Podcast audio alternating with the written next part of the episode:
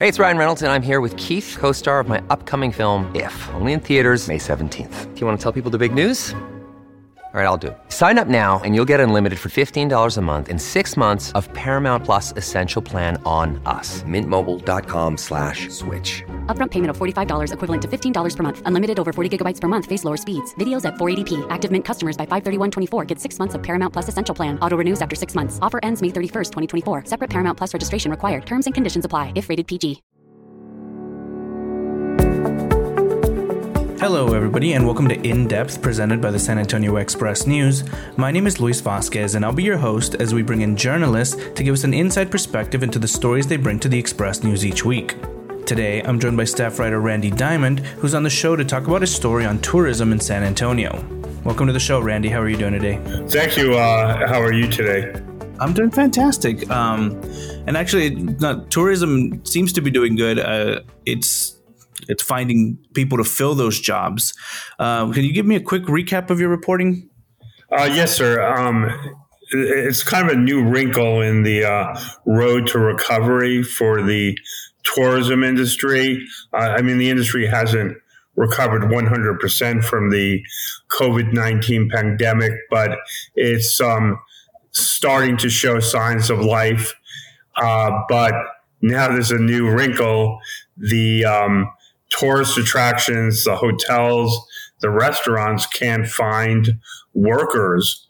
And because of that, they can't um, operate fully. Uh, I'll give you an example. I was at um, SeaWorld over the weekend, the uh, big theme park here in San Antonio. And as a promotion, they have this Seven um, Seas Food Festival where they have pop up food booths from all around the world.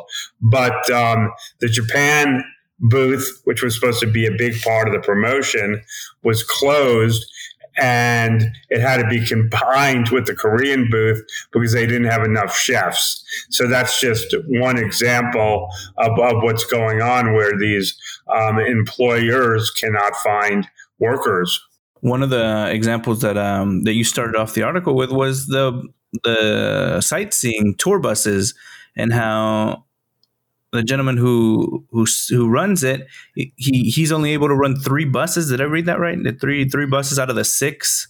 Right. Well I, I, mean he he would normally be running at this point four because we're not at the peak summer season but he can't he can only run three because he doesn't have enough drivers. And so it, it prolongs the um because these are hop on hop off buses. So if he had four they'd run every 20 minutes. And because there's only three they run every 30 minutes. But in addition to that the buses sell the tour because they're seen all around downtown. And then there are different stops. So people you know if there are more buses then he has more visibility and he can kind of get that impulse buy but which he can't do. So he's even offering a sign on bonus of um, several hundred dollars. But even with that, he cannot find the workers. It's something that I had heard about not too long ago. The the women's NCAA tournament was held here. Yeah, they could not find staffing, and it was it was pretty brutal during the NCAA tournament for a lot of my friends in the in the service service industry downtown. I didn't know that it extended to like SeaWorld or like across San Antonio. Yeah, it just seems like every segment of the um, tourism industry. Um, one area where it's really interesting is lifeguards. Um, you know, SeaWorld has um, a water park, Aquatica, and then there's that um, giant water park in New Braunfels, and um, and all of them are like hundreds of lifeguards short, which is like interesting. Um, in fact, I believe um, one water park I, I had heard um, was raising their starting salary to 15 or 16 an hour from 12 last year just to attract more lifeguards, which tend to be college and high school students. So it's interesting that this um, is even extending to that group one thing that really uh, stuck out was the the reasonings why why why they say that they're not able to staff up is they think it's because of the the additional f- uh, money that people get off the unemployment Uh, can you talk more about that? Sure, and, and I think that kind of simplifies the um, the issue. But I mean, certainly that's having an effect for some people. Um, this is a non-tourism thing, but I went to the dentist the other day for a cleaning, and apparently there was a shortage of hygienists, and they were saying, "Oh, we can't wait till this um, extra unemployment comes back, so the uh, hygienists come back." So obviously, this is affecting all industries beyond tourism, but economists I've talked to feel it's an oversimplification to just blame it on the stimulus that people can make more money staying at home. Uh, they feel that there's a number of factors. One, the tourism industry cut deeply at the beginning of the pandemic.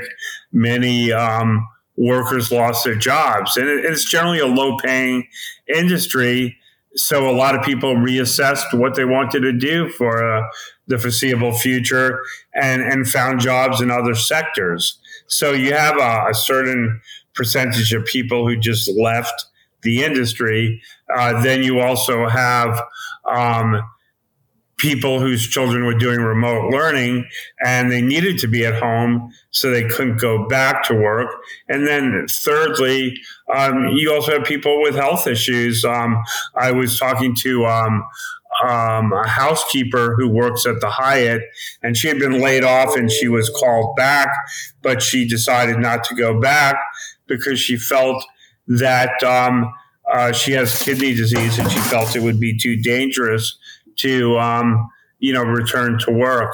So um, to, you know because of concerns of catching COVID.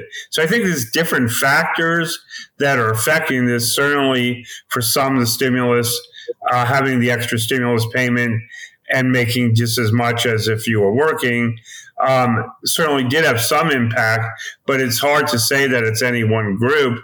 And then with the lifeguards, these are high school and college students who do this, so they certainly weren't collecting a stimulus, I would think, if they were in high school. So why aren't they going back? Are they concerned about their health and safety? I mean, I'm also trying to do additional stories on this to kind of, you know, try and drill down on some of the reasons here. You um, just to switch gears a little bit to to yourself. You, you cover a lot of travel and uh, tourism related things. How has the transition been? Um, from my end, everything seems to be coming back, snapping right back to where things were. I see a lot of people without masks. How has how have you seen the transition? Has it been as as uh, as snappy as I see it, or have you seen it way more gradually?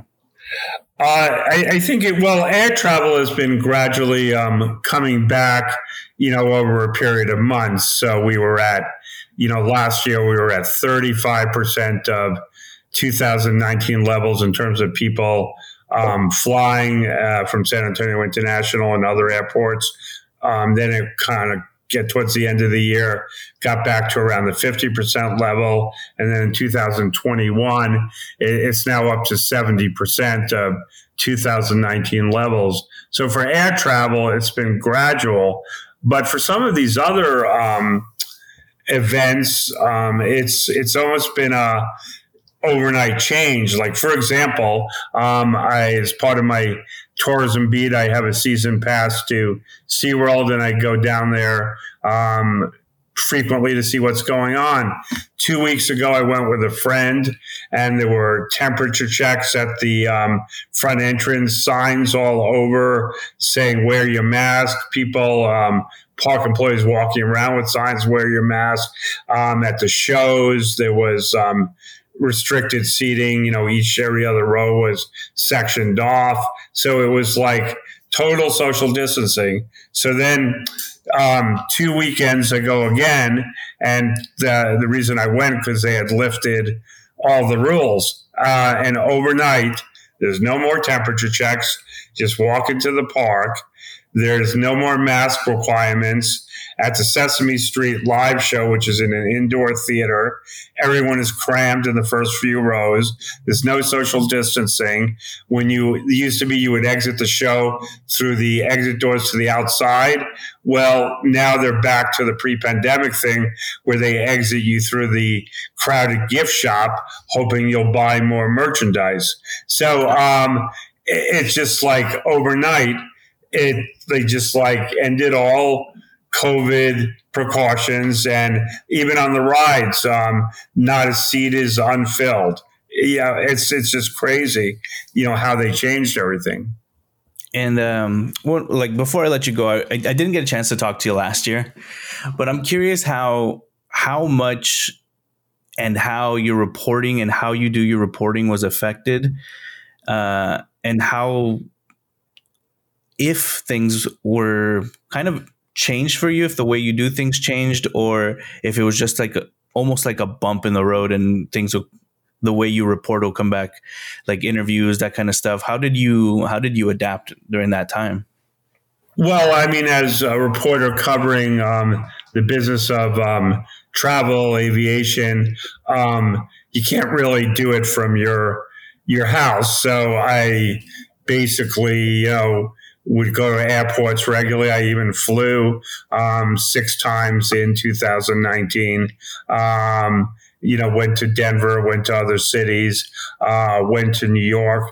So um, it didn't affect me as drastically, um, perhaps as some other reporters, because uh, if you're covering tourist attractions, you know, you need to go there and see what's occurring. Um, and so I just decided to obviously be careful, wear a mask, but but go you know go on my regular responsibilities. I mean, certainly I'm working out of my home instead of the newsroom uh, when I'm writing my stories. So there's uh, you know in journalism there's certainly um, it's fun you know, hanging out with your colleagues and, you know, shooting the bull and just being part of the energy of a newsroom. So that's changed. You know, we've had our business staff meetings on Zoom as an example.